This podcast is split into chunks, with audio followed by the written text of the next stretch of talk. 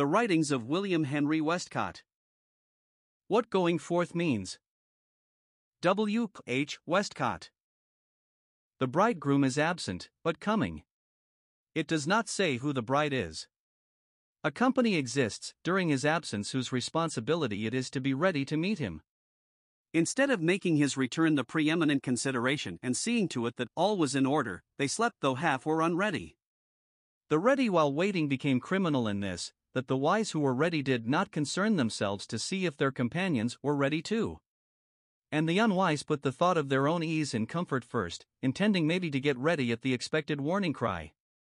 The sequel proves that there was not time. Going forth involved their quitting the seclusion in which they had taken their ease.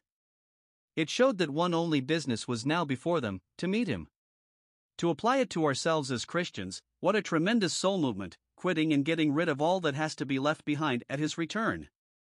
Some leave the ecclesiastical entanglements so contrary to God's word, to be simply separated unto Christ.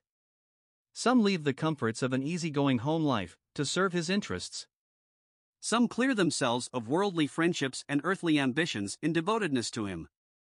Some drop their cherished hobbies that they may spend and be spent for the Lord.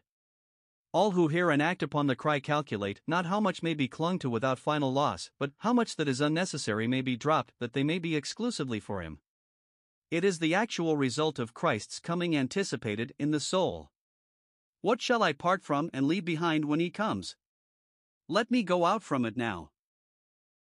Whatever association, influence, friendship, bond, circumstance, affection, pursuit, there be which would hinder my entire practical readiness to meet him, let me go forth of all. Matthew 24 and 25 of include the subjects of the kingdom even after we who form the church are gone. We cannot apply Matthew 25 exclusively to ourselves, but its moral teaching applies to us.